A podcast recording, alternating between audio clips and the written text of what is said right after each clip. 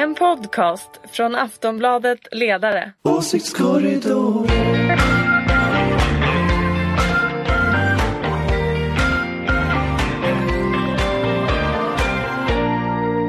Jaha, då är ni välkomna till Åsiktskorridoren, Aftonbladets ledares podd. Jag heter Daniel Svedin och jag vikarierar för Fredrik Virtanen som är och blir fotograferad. Men jag ska ändå vara på din sida, Ulrika Schenström. Och äntligen någon på ledarsidan som är det. Jag har ändå hängt upp med det här med ja. på Fredrik, liksom att han är på min sida ibland. Då och då händer det ju faktiskt. Och med han fotograferad? Ja, det är, det är något stort eller? Det är något stort. Mycket stort. Vi måste vill det se vara. Bilder sen. Det kommer vi få se. Jag undrar vad det är dock. Med mig och dig har jag också Anders Lindberg och Ingvar Persson, kollegor till ja. mig. Jobbar på ledarsidan. I vanliga fall, men nu är vi motståndare. Ja, det kan man säga. Jag ska moderera samtalet bara så. Det kommer gå bra. Igår kom vårbudgeten. Märkte ni det? Nej. Det gick bra. Det gick bra. Det går bra för Sverige. Tillväxten är den sjätte starkaste i världen. Klart bäst i Norden. Arbetslösheten sjunker. Långtidsarbetslösheten är nu lägst i Europa. Nettoexporten ökar. Näringslivets investeringar ökar. Det finns rekordmånga lediga jobb. Är ni glada? Går det bra för Sverige? Det var just den här retoriken som gjorde att alla kallade oss igår för Nordkorea, vill jag minnas. Men det är ju sant. Mm. Mm. Hur känns det? Går det bra för Sverige? Det går väl ganska bra för delar av Sverige. Det, så, är, så är det naturligtvis. Alltså, ekonomiskt går det, går det ganska bra. Det går inte lika bra för alla delar av näringslivet. Till exempel eh, delar av industrin, stålindustrin, gruvorna och sådär har, har jättetufft. Men... Men det är klart att ekonomin går bra, men det är ju alltid ett jätteproblem för politiker som tror att goda ekonomiska siffror betyder att folk borde vara glada. En som inte är glad är ju Stefan Löfven, om ni såg. Han är intervjuad i Financial Times i veckan och sa att det är surrealistiskt att det inte går bättre för hans regering när det går så bra för Sverige. Men för att återgå bara till liksom budgeten och så, jag menar det är klart att en finansminister har ju sett andra på mycket nära håll, är ju alltid benägna att tycka att det går bra för Sverige för att det är en stark ekonomi. Sen får man ju titta på siffrorna och det är klart att sexton har ju god ekonomi. Eh, däremot om man tittar på S K L-siffror och, och S C B-siffror och så vidare så är det klart att det ser sämre ut framöver.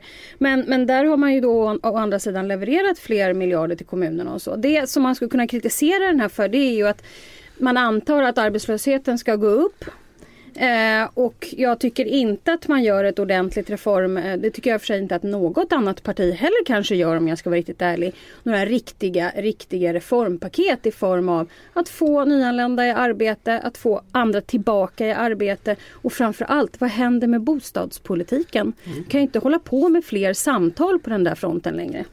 Alltså, alltså grejen är, det, det, det som är bra, jag tycker det är två saker som är väldigt bra med den här budgeten som, som, det ena är de här tio miljarderna som går till kommuner och landsting, alltså, och där handlar det ju om, om att det kom hundrasextiotre tusen människor förra året till Sverige, eh, kommunerna fick bara tillfälliga pengar för att hantera detta och nu får man då permanenta pengar och jag tror ju att, att även i höst så kommer man behöva komma tillbaka med att, att man behöver liksom skala upp kostymen, att, att den, den kostym som är Sverige är för liten för den befolkning vi har, och det tycker jag är väldigt bra. Och det är också liksom lite ideologi det där, därför att då använder en S-regering använder ju liksom välfärdsstaten som ett sätt att lösa flyktingkrisen, och det tycker jag är positivt. Sen tycker jag att det är intressant det här med, med liksom, om man ska titta framåt, att nu börjar vi få lite höger-vänster-konflikt. Därför att när borgerligheten ska gå ut och svara på detta då så säger man då att ah, men det finns ingen finansiering, det är liksom fel eh, allting i största allmänhet. Men borgerligheten kommer ju om två veckor behöva svara. Vad är deras finansiering? Vad vill de göra för något? Och då tror jag att den här budgetdebatten faktiskt för första gången sedan valet kan bli riktigt intressant. Med sossar som satsar på välfärd, borgare som vill sänka skatten. Och det är liksom, vi är tillbaka i liksom lite mera kända hjulspår. Framförallt, det framförallt, att de, ja, det kan det ju bli, men, men jag är nog ganska sådär orolig för att man kan säga att det är en bra ekonomi nu, men vi vet att, att arbetslösheten kommer att gå upp och det går ju inte att göra reformer då, oavsett om man är opposition, alltså då förslag på reformer, eller om man är regering och försöker snickra då reformer, utan de måste ju tillsättas här och nu. Därför att problemen kommer ju ligga sjutton, arton, nitton, tjugo in där. Och det tar lång tid att se effekterna ifall reformen fungerar eller inte. Och jag tror det är jätte, jätteviktigt och borde kanske egentligen ha gjorts i förrgår. Mm. Ja, men... eh, och och jag, jag kan till och med erkänna att det borde till och med ha gjorts kanske under regeringen Reinfeldt två. Så, att, så att det behöver vi inte hålla på liksom och bråka och bolla om här. Utan jag tror att det är jätte, jätteviktigt att komma ihåg att Sverige är långt efter integrationsinsatser där man bara har liksom pratat migration under den senaste tiden, men problemen kommer ju att komma när det framkommer att människor inte kommer i arbete. Och jag som är för att så många som möjligt ska kunna komma hit, men då måste man ju också vara lite sådär tänkande, liksom, ska vi ha många som kommer hit, då måste vi ju också få dem att komma i arbete och, och eh, få en plats i ett nytt samhälle. För det är ju det som bidrar till vår ekonomi som kan bidra till välfärden. Och då behöver man någonstans att bo och då behöver barnen ha någonstans att gå i skolan och allt det där. Och, och, och där är det ju, jag menar, många, bland annat Aftonbladets ledarsida, har ju, har ju rätt länge sagt att, att det som behövs för att få fart på svensk ekonomi skulle vara ordentliga välfärdssatsningar eh, som också får kosta då. Nu, har ju det, nu är det delvis den politiken som Magdalena Andersson har blivit tvingad att föra av mm. så att säga, yttre omständigheter. Så de här positiva siffrorna, de är ett väldigt bra argument för att göra det man absolut inte ville göra för mm. ungefär ett år sedan. Mm. Sen är ju också, ska man vara ärlig och säga, tillväxten ökar. Det är också en konsekvens av flyktingpolitiken. Så att, så att det faktum att Sverige tagit emot många flyktingar, det är också något som har gjort att ekonomin har kommit igång. Så att, så att, och det tycker jag kan vara intressant i den här diskussionen nu. Alltså förra året hade Sverige fyra procent tillväxt. Det är enormt högt.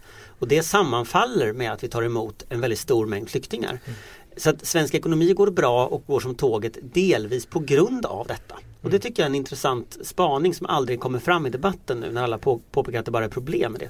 Så att i princip så kan man kunna säga att Sverige har ju, om man tittar på den här ekonomin, råd att ta emot fler flyktingar. Och det är ju något positivt. Men om vi återknyter då till, som jag var inne på, Stefan Löfven som framträdde i Financial Times. Kurvorna pekar uppåt för Sverige.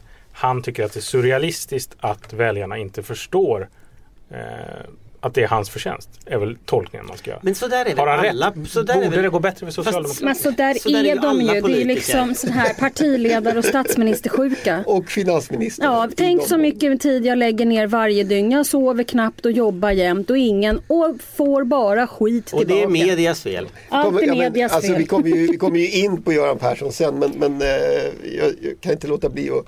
Alltså, vi kommer ju fortfarande ihåg hur han... proklamerade att arbetslösheten inte skulle vara något bekymmer när vi kom till valet eh, noll sex. Mm. Då skulle det vara arbetskraftsbrist. Så jag menar, det här är... De, man det tror kanske sig. Är så, vi ska ju inte prata om Göran Persson än, men det kanske är så att man måste ha klivit ur rollen som den missuppfattade statsministern för att bli den framgångsrika tänkaren. Eller så måste man vara Göran Persson. Mm. Ja.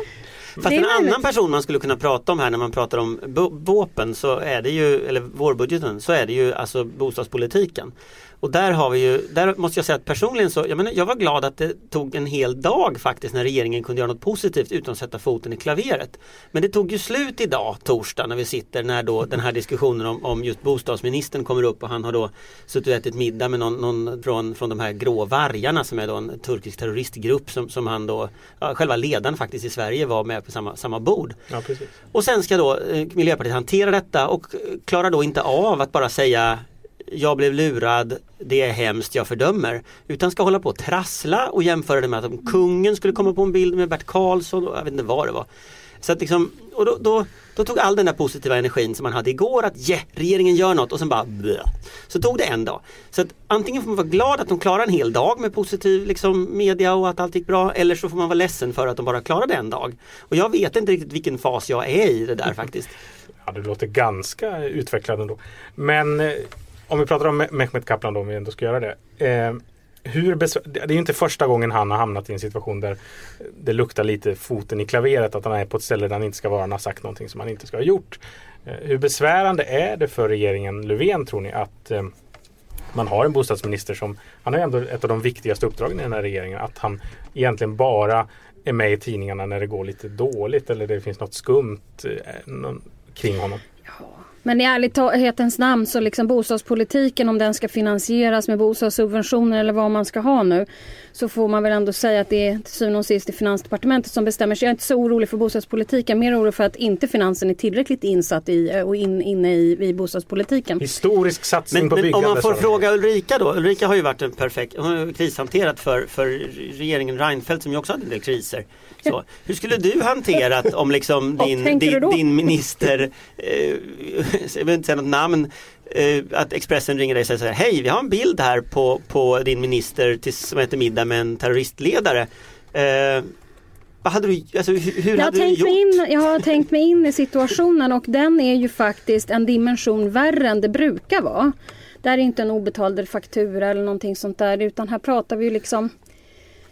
En terroristledare, jag, jag vet faktiskt inte vad jag skulle göra därför att um, nej jag vet inte.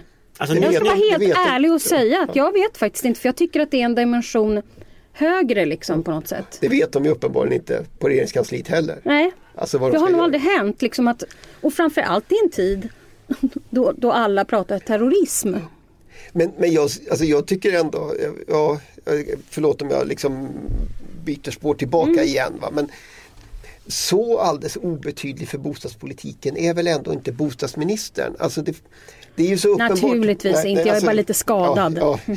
Nej, för, för det är klart att det behövs pengar, men det är ju så, alltså det vi ser nu, och jag tycker man liksom möter nya idag, och det där kan, det är ju ett särskilt kapitel, men idag torsdagen så var det ju nyheter om Falsterbo där, där man krockade med länsstyrelsen ja. Där man ville bygga, och det kanske man inte ska göra längst ut som håller på att sjunka, men ändå alltså, det är massa regler, det är massa saker, och här har vi då haft två kristdemokrater och nu Mehmet Kaplan som, som liksom ansvariga ministrar, och resultatet har blivit ja. lite, och, alltså och det, det är... kanske ska till någon annan som håller i bostadsfrågan med tanke på snabbspår som kanske behövs i vissa ja. kommuner, få till stånd de här byggnationerna överhuvudtaget så att folk har någonstans ja. att bo som kommer hit. Och då har vi också frågor kring liksom det explo- exploateringsnämnder och ja. bygg- byggnadsnämnder, och du har frågan kring liksom strandskyddets icke-varande eller varande, vilket är ett problem mellan sossarna och moderaterna om man ska vara ärlig. Ja. Alltså ja, det sitter i dra, dras ju långbänk, och det är säkert väldigt svårt om det är S och M som inte kan komma överens om vissa typer av detaljer här, och så var en tredje part. Och det eller också få, kanske just det som är bra egentligen. Och det är fåglar och fladdermöss och, och fjärilar ja. och, och gud vet vad liksom, överallt. Eh, bullerskydd. Och, och gråa ja, men, varje. Ja, det också. Nej, men det, jag, tror, jag tror faktiskt att det är det här Daniel liksom antyder, att det är ett stort problem för regeringen att ha en en minister på en så eh, utsatt post mm. som, som har fullt upp med att göra allt annat än att uträtta det han ska. När vi ändå pratar om eh, terrorbrott och liknande. En eh, tjugotre-åring från Malmö sitter häktad i Belgien misstänkt för terrorbrott. Han ska vara delaktig i eh, terrordåden i Bryssel den tjugoandra mars. Och idag kom det nyheter om att för första gången har en person anhållits misstänkt för brott enligt den här nya lagen om förbud mot terrorresa. Han greps på Arlanda i veckan. Eh, I veckan fick vi höra att det är vänstern som har varit naiv under lång, lång tid. De har blundat för jihadismen. Eh, och det är det som har kunnat gjort att det har stuckit iväg en massa terrorister till Syrien och liknande. Stämmer det? Är det vänsterns fel där? Alltså jag, jag har ju en invändning mot det där, som ju är att den förra regeringen ju visste om de här problemen och sen inte gjorde någonting egentligen överhuvudtaget. Man visste i princip om det här, kan man säga, runt tjugohundranio tjugohundratio, och sen så eh, Mona Sahlin tillsattes ju som samordnare mot våldsbejakande terrorism tjugohundrafjorton, alltså tre månader innan valet, mm. och terrorresor förbjuds alltså nu i första april. Så att, så att det tog fem, fyra, fem, sex år efter det att problemen var kända tills man gjorde något. Så att jag tycker nog att det finns ett gemensamt problem här i det politiska systemet, att man, liksom, man reagerade för sent helt enkelt. Och så är det ju, om man hör på, jag lyssnade på Peter Morgon, vad är det han heter, terrorprofessor, han heter Ranstorp, Peter, han var. Magnus, Magnus Ranstorp, Magnus Ranstorp precis, mm. så är det.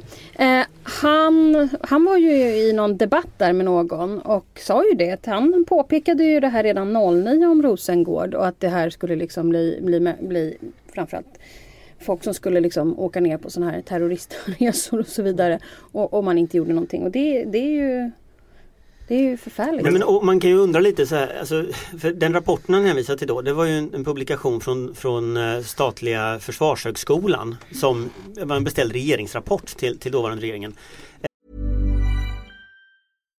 Millions of people have lost weight with personalized plans from Noom.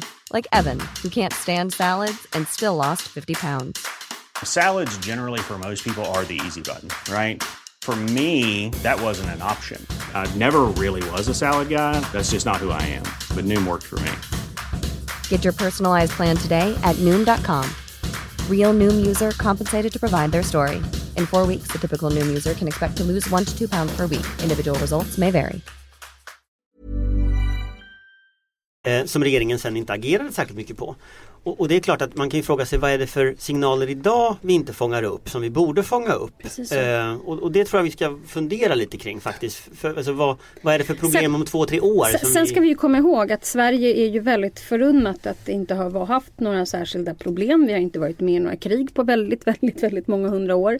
Vi har ju liksom inte, vi är inte barn av kriget, utan vi är snarare barn av freden. Så det är klart att det är ju jättehemskt att Ranstorp kan sitta och säga liksom att jag sa det här redan noll nio och ingenting hände. Samtidigt får vi komma ihåg att vi, det tar, precis som du säger, det tar nog en ganska bra stund innan vi hajar till, eftersom vi inte är vana vid de här typen av signaler. Men så, så kan det ju vara, men samtidigt bara för, för liksom, och ändå påpeka det, så ska man ju säga att Sverige har jättestora problem. Det kommer en rapport från polisen i Borås av alla platser mm. som har lyckats identifiera hundra stycken i riskgruppen i Borås. Mm. Eh, så det är klart att då är det inte längre bara Rosengård eller, eller nej. Så. Men, nej, men och det, det förstår jag ju också. Men nu, ja, nu hänvisar du ja, just Ranstorp till ja, men precis. Nej, men jag menar, det har, lite grann har man i debatten, eh, tycker jag, mm. den här veckan låtit som ja, men det är en liten, lit, ett litet problem som borde kunna ringas in polisiärt.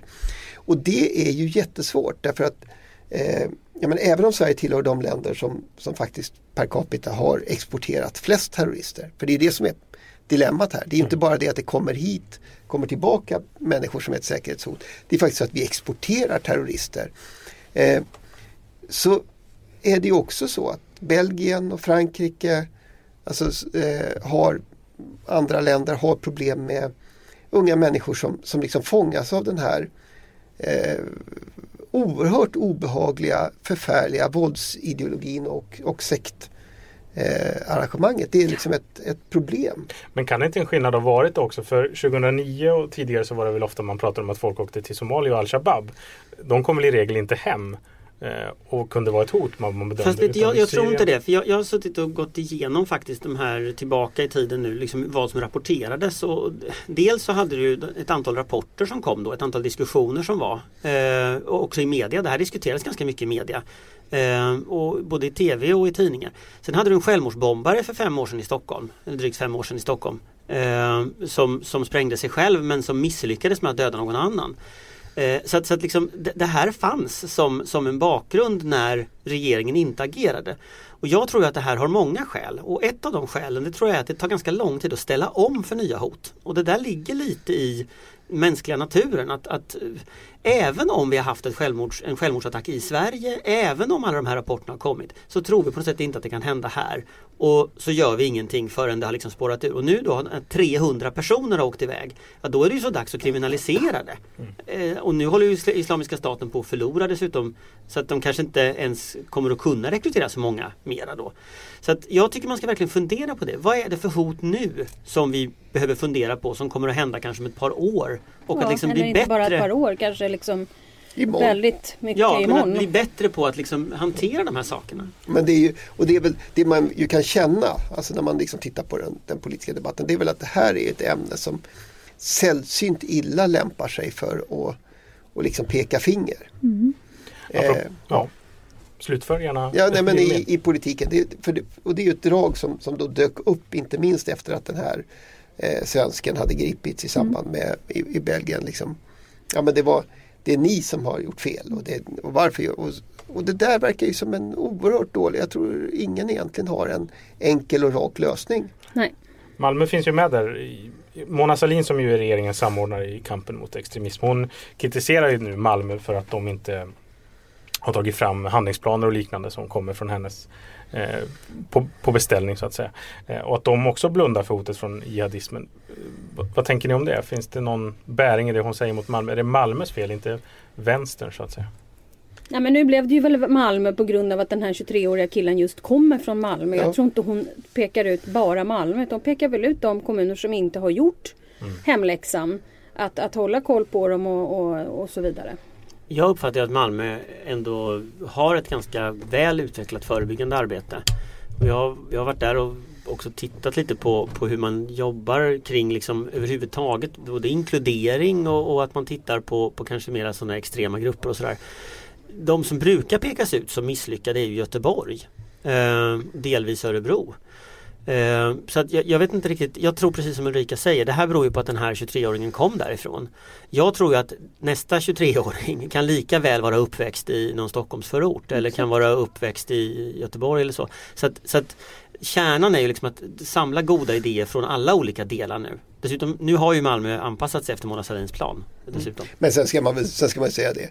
Hur många fina planer som än hade, hade godkänts av Malmös kommunfullmäktige eller av Göteborgs eller av Örebros eller, eller vad det nu är för någonting, så finns det ju inga garantier mot eh, att, att sånt här skulle kunna hända. Nej, alltså det är den stora erfarenheten från andra länder. Alltså bland, bland de mest avancerade arbetena överhuvudtaget har Frankrike. Det är också där mycket av det som har hänt faktiskt har hänt. Mm. De har en av de bästa säkerhetstjänsterna i världen. De har ett jätteomfattande förebyggande arbete och så vidare. Så det här är svårt. Alltså det är fruktansvärt svårt att hantera de här frågorna. Så att jag menar, jag tror tyvärr att det kommer att hända fler saker. Nu kommer jag på att vi missade i början av programmet. Vi ska ju spana efter Ulrikas favoritminister, vad han gjort i veckan. Hulta Bulta. Försvarsministern. Eh, Vi vet ju en sak som jag tog reda på igår. Det tänker jag Ingvar kan få referera om han. Det gör jag verkligen väldigt gärna. Det, är, det här är ju det här är en utomordentlig historia. Peter Hultqvist har räddat en katt. Nej! Eller egentligen... Eller vad bra, menar jag. Ja, eh, egentligen är det en hemlös katt. Eh, egentligen är det Peter Hultqvists sambo. Mm. Är hustru. Till och med det. Till och med det. Peter Hultqvists hustru som är engagerad i, i att rädda katter. Och så hemma hos försvarsministern har en övergiven katt tillbringat eh, någon vecka eller ja. två till och med tills den blev igenkänd i lokalpressen och kunde återvända hem.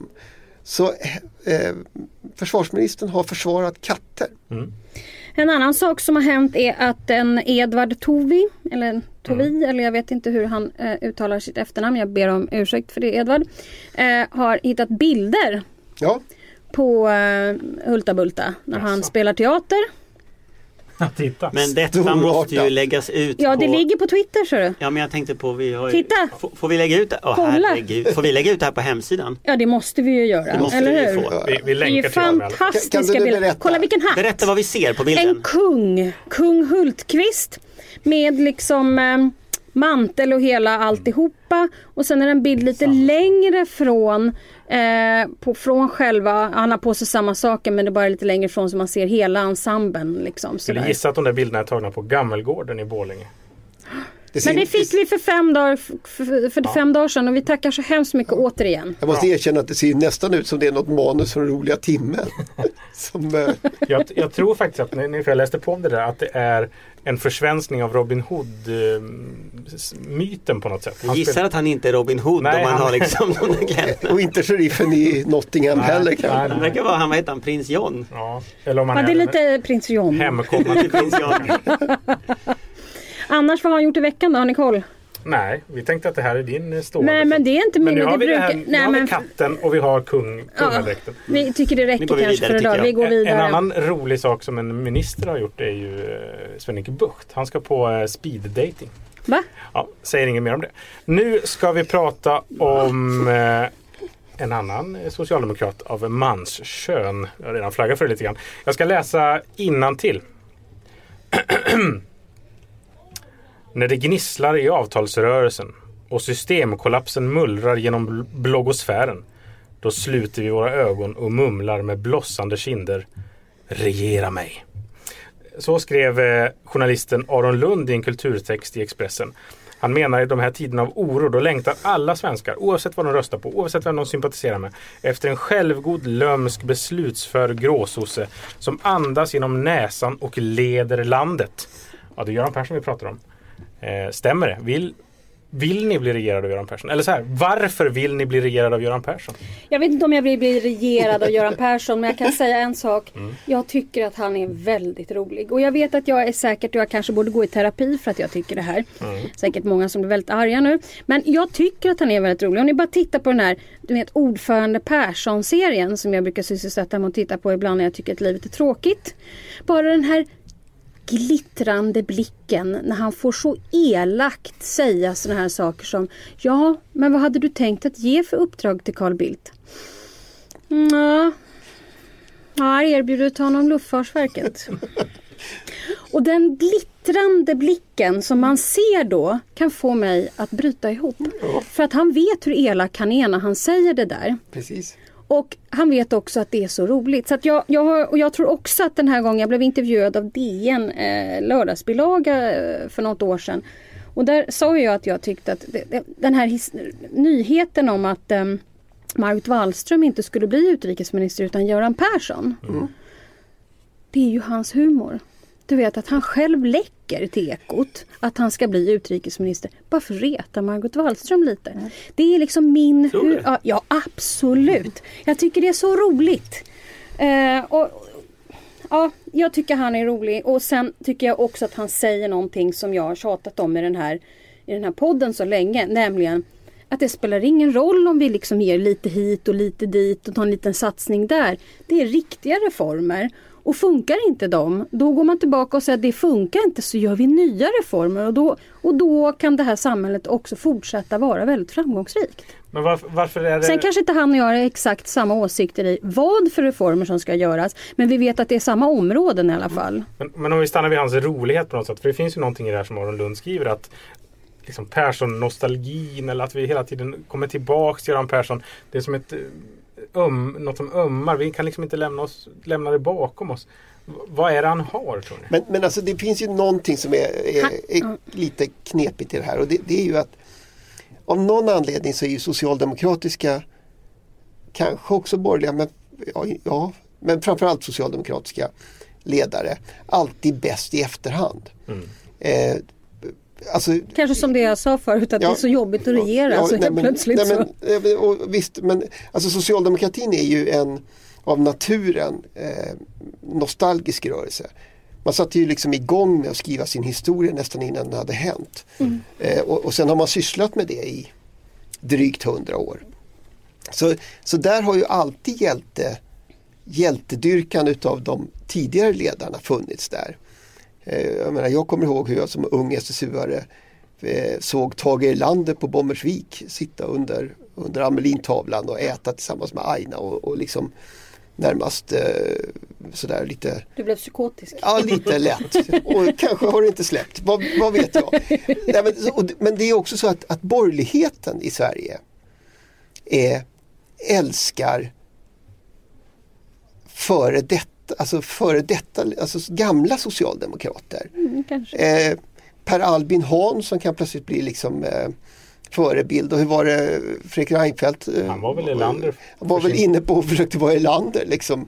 Alltså på något sätt, de som har varit och som har slutat, de kan man leva med. De som är just nu tycker man förfärligt illa om. Eh, och kanske på goda grunder. Så det varför varför det funkar inte samma åt andra hållet liksom, funderar jag på. Alltså Torbjörn Fälldin har ju aldrig blivit någon stor hjälte i liksom, socialdemokratin, även om han har avgått väldigt länge sedan. Ja, men lite grann är det väl så när, när Centerpartiet eh, höll på att hatta och runt med kärnkraften, då minns jag att vi var mycket noga med att berätta att det här hade aldrig Torbjörn Fälldin gjort. Det var en riktig socialdemokrat. Och Centerpartiet. Eh, Freudian. Ja, det är Freudens slipp. Och lite, lite grann är det väl också så med, med Fredrik Reinfeldt, inte hos alla förstås, men att man ändå sådär, ja, han gjorde ju massa dåliga saker med a-kassan och sådär, men han var ju åtminstone inte så här elak eh, mot flyktingar som Anna Kinberg Batra. Den liksom idén ja. dyker upp. Men sen måste man också titta så här, Göran var väldigt populär när det var det här tiderna kring dansa med Doris, ja. eh, nollet och sådär, och, och han har ju också kanske sagt väldigt många sanningar som man på den tiden inte förstod, men som sen har slagit in. En visionär. Nej, men social turism, då fick han otroligt mycket skit, och vad hände? Ja, just det har väl inte riktigt social terrorism, terrorism. Och nu är du inne på terrorismen. Nej, men ni förstår lite grann vad jag menar. Han är ändå en sån där, han försöker sig in i framtiden. Mm. Sen tror jag han är en person också som kan både se så och detaljer. Ja. Och det är inte så och många människor. Säger, när Ulrika då säger så, varför radio, så gör hon liksom en parabel med armen väldigt ja. dramatiskt här. Ja. Nej, men det är ju, alltså det är ju klart att, att alltså det finns ju också någonting i den här, någonting väldigt